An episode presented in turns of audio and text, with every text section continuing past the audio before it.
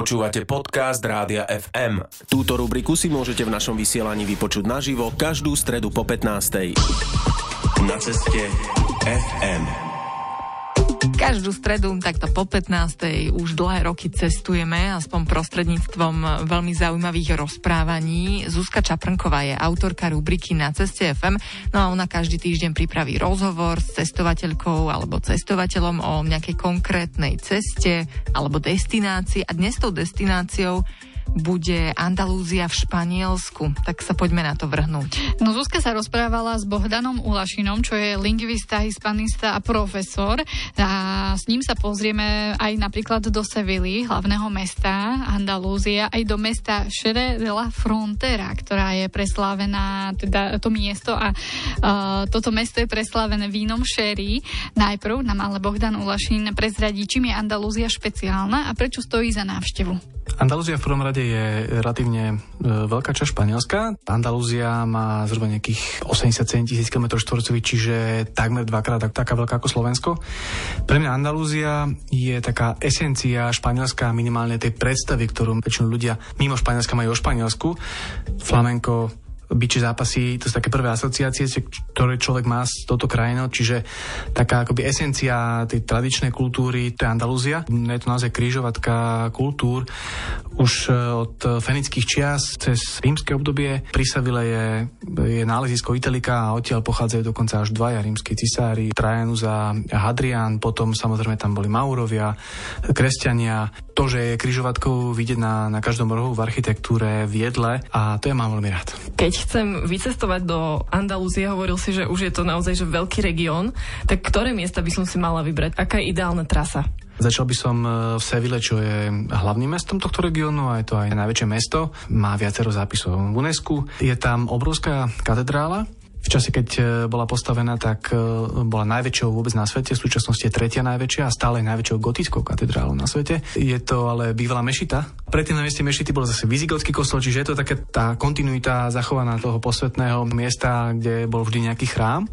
Symbolom Sevily je väža Chiralda, čo je prerobený minaret. Keď pôjdete do katedrály, tak sú tam ostatky Krištofa Kolumba, ktorého potom, čo Španieli stratili Kubu, tak dovezli do Sevily a tam je uložený možno uh, spomínam obrovský komplex uh, španielské námestie, Plaza de España, ktoré bolo pripravované pre veľtrh latinskoamerický v roku 1929. Možno tí, ktorí poznajú Hviezdne vojny, tak uh, tam sa natáčala jedna scéna. A určite by som ešte išiel pozrieť do Paláca kráľovského. Ten je takisto v UNESCO kvôli tomu, že je to jedinečné splynutie dvoch stavebných slohov, toho maurského, arabského a kresťanského mimo histórie, mimo pamiatok, keď sa chcem tak motať v uličkách, tak aká je tam atmosféra?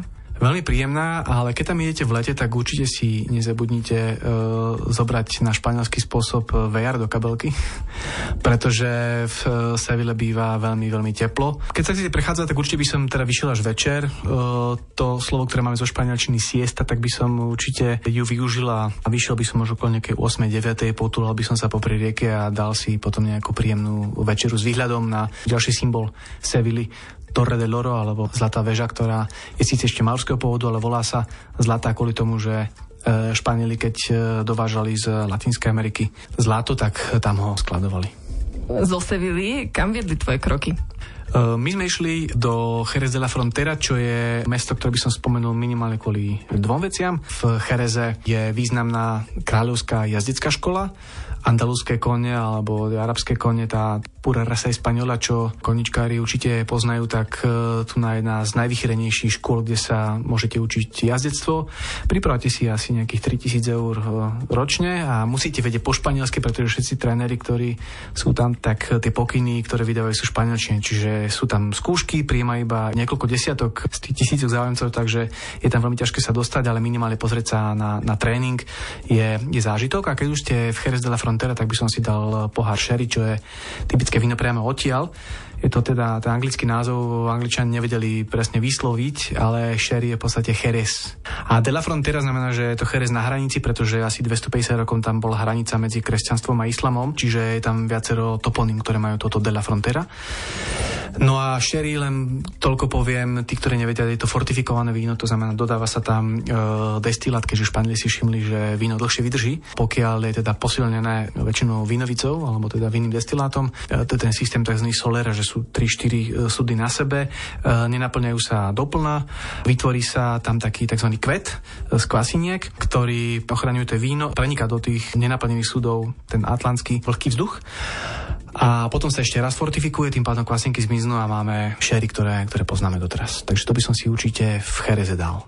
Jedným z takých malebných miest, ktoré je veľmi často fotografované, je aj Ronda. Čo je takým highlightom tohto mesta? Ronda je mesto rozdelené priekopou asi 100 metrovou, z ktorej naozaj e, sa môže niekomu aj zatočiť hlava. To, to úplne staré maurské mesto je na jednej strane a teraz je spojené mostom, tzv. nový most, ale nový most e, je z 18. storočia, ktorý preklenuje túto 100-metrovú strž. Je tam aj e, nádherný palác, e, tzv. Casa del Rey Moro, čiže dom e, maurského kráľa, e, kde priamo do skaly sú vykopané schody, ktoré vykopali kresťanskí e, otroci, ktorí boli zajatí. Tým pádom e, to bolo veľmi ťažko dobytné miesto, keďže mali vodu e, dostupnú aj teda tých 100 metrov nátriekov dole. Čiže Ronda je mesto, kde by som si naozaj zobral kvalitný fotoaparát, pretože tie výhľady tam sú úžasné. Bohdan Lašin je hosťom Zuzky Čaprnkovej dnes v rubrike Na ceste FM a nachádzame sa v Andalúzii v Španielsku. Ešte sa pôjdeme pozrieť napríklad aj do Kordoby, takže určite zostaňte s nami a teraz si e, niečo tematicky zahráme. Aj dnes nám poradil náš kolega Potkan, ktorého program Hudba Sveta FM dobre poznáte z rádia FM. No a Potkan dnes vybral pesničku od nemecko-španielského flamenko gitaristu Amira Johna Hadada z príznačným názvom Andalusia. Na ceste FM.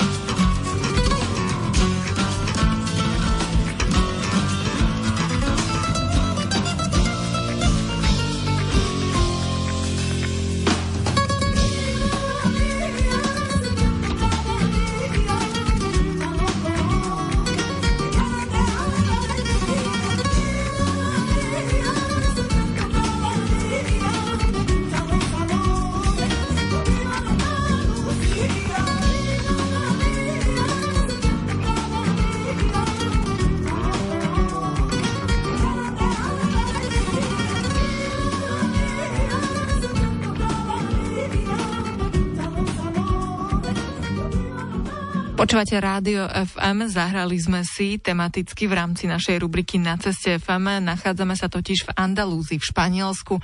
Zuzka Čaprnková sa rozprávala so svojím hostom, ktorým bol Bohdan Ulašin. A Bohdan, Bohdan nás ešte prevedie mestom Kordoba, kde pôsobil ako hostujúci profesor na univerzite. Najprv nám ale porozpráva o andalúzskej gastronómii a miestnych špecialitách. To by sme tu mohli byť naozaj hodinu. Čo všetko by človek nemal opomenúť, ak by bol na gastronomickom výlete, keďže tam je veľmi teplo, veľmi dobre padne ako prvý chod gazpacho, čo je služná polievka, zeleninová zmes rozmixovaná e, rajčina, uhorka, paprika s vynikajúcim kvalitným olivovým olejom a octom. Len pripomeniem, že to Španielsko ako najväčší vývozca olivového oleja, tak až 60% e, olivovníkov rastie práve tu v Andalúzii. Potom, čo je typické pre Andalúziu, je napríklad e, bíči chvost, to sme zase pri tej tradičnej kultúre. Biče zápasy, keď budete v Seville, tak môžete sa ísť pozrieť biču arénu.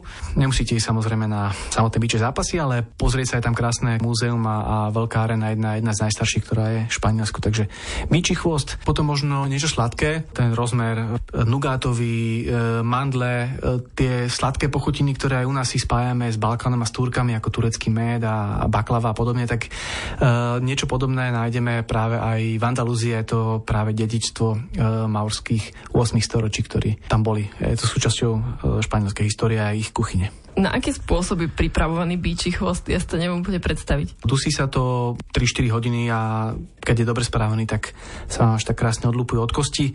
Veľmi jemné mesko, ideálne s nejakým e, šalátom, možno tuniakovým. Samozrejme, keby ste boli vegetariáni, tak čo je typické zase pre túto časť sú napríklad baklažány. Baklažány takisto jedna z plodín, ktorú donesli Mauri do Andalúzie. Baklažány s medom. Na svojej ceste si nevynechal ani Kordobu, čo bola v minulosti hlavným mestom bývalého kalifátu. Tak čo tu môžem dnes pozorovať? Kordoba je v súčasnosti také relatívne malé mesto, asi ako naše Košice. Teda nechcem sa dotknúť Košičanov, ale teda na španielské pomery to je relatívne malé mesto. Ale kedysi bola najväčším e, mestom v Európe, suverénne, a teda hovorí sa, že bolo aj určite v nejakých top 5 e, najväčších miest e, sveta. Ten e, rozkvet bol najväčší asi v nejakom 11. storočí. Stála tu obrovská mešita, ktorá sa postupne rozširovala. V jednu chvíľu sa tam mohli modliť naraz, e, odhaduje sa viac ako 30 tisíc e, veriacich. A je to teda tá mešita, uprostred ktorej je katedrála. Treba si to naozaj predstaviť v tom 11. storočí, keby ste išli po, po Kordobe, tak to bolo pupok sveta. V kordobskej knižnici bol obrovské množstvo zväzkov kníh, keďže opäť Maori priniesli do Španielska papier, kedy sa ešte na kresťanskom severe používal pergamen, čo bolo o mnoho ťažšie na výrobu. Bolo to mesto architektonicky, urbanisticky skoro vyriešené a teda v tých lepších časoch e, tu boli tri komunity, ktoré dokázali žiť relatívne v miery. Neplatil to stále, ale teda boli také obdobia, ktoré boli mieromilovné a boli to teda Mauri, kresťania a, a Židia. To, bola, to boli tri komunity, ktoré sa na zem ovplyvňovali a v Kortube sa narodili a pôsobili tu napríklad uh, Maimonides, čo bol uh, veľmi známy židovský učenec, alebo mnohí aj takisto maurskí učenci. A uh, keď budete v Kordobe, tak určite neobíte rieku Guadalquivir, cez ktorú vedie rímsky most, pretože na Šincovi až tak ľahko sa nenaskytne možnosť sa prechádzať po moste, ktorý pochádza z augustinianského obdobia, čiže na prelome letopočtov a Pikoška a až do polovice 20. storočia to bolo aj mostom jediným, až potom bol postavený most nový a, a krásne slúžil most rímsky čas až a slúži v podstate doteraz. Je tam socha svätého Rafaela, čo je súčasný patron Kordoby, kde môžete zapaliť sviečku a keď počkáte na zlatú hodinku večer, tak je odtiaľ najkrajší pohľad a najkrajšie fotky na katedrálu, mešitu, čo je e, dominanta aj súčasnej Kordoby. Ty si ešte pred e, pandémiou covidu prednášal v Kordobe na univerzite ako hostujúci profesor, a tak ti muselo to mesto aj trošku viac prirásť k srdcu, keď si tam strávil viac času. Máš pravdu, práve tie úzke uličky a tie, tie biele fasády sa mi, sa mi vrili do, do pamäti a, a mal som šťastie, keď sme už spomínali tú mešitu, tak uh, jeden kolega z uh, katedry histórie ma sprevádzal, čiže mal som, uh, mal som osobného sprievodcu a sme tam strávili hodiny a, a nevedel som sa odtiaľ dostať a bol by som tam ešte ďalší, ďalší celý deň. Toto je taká milá spomienka na, aj na kolegov, ktorí ak by ma teraz počuli, tak ich srdečne pozdravujem na dielku. Ďakujeme veľmi pekne, to bol Bohdan Ulašin, s ktorým sa rozprávala Zuzka Čaprnková a to všetko v rámci rubriky Na ceste FM. Boli sme teda v Andalúzii, v Španielsku a o týždeň v stredu po 15. sa opäť niekam vyberieme. Áno, cestovať budeme aj o týždeň, tak nás počúvajte. Dnešné Na ceste FM sa venovalo Andalúzii. Na ceste FM. Počúvali ste podcast Rádia FM. Stream. Živé vysielanie a playlisty nájdete na www.radiofm.sk. Rubriku Na ceste FM si môžete vypočuť naživo každú stredu o 15.10.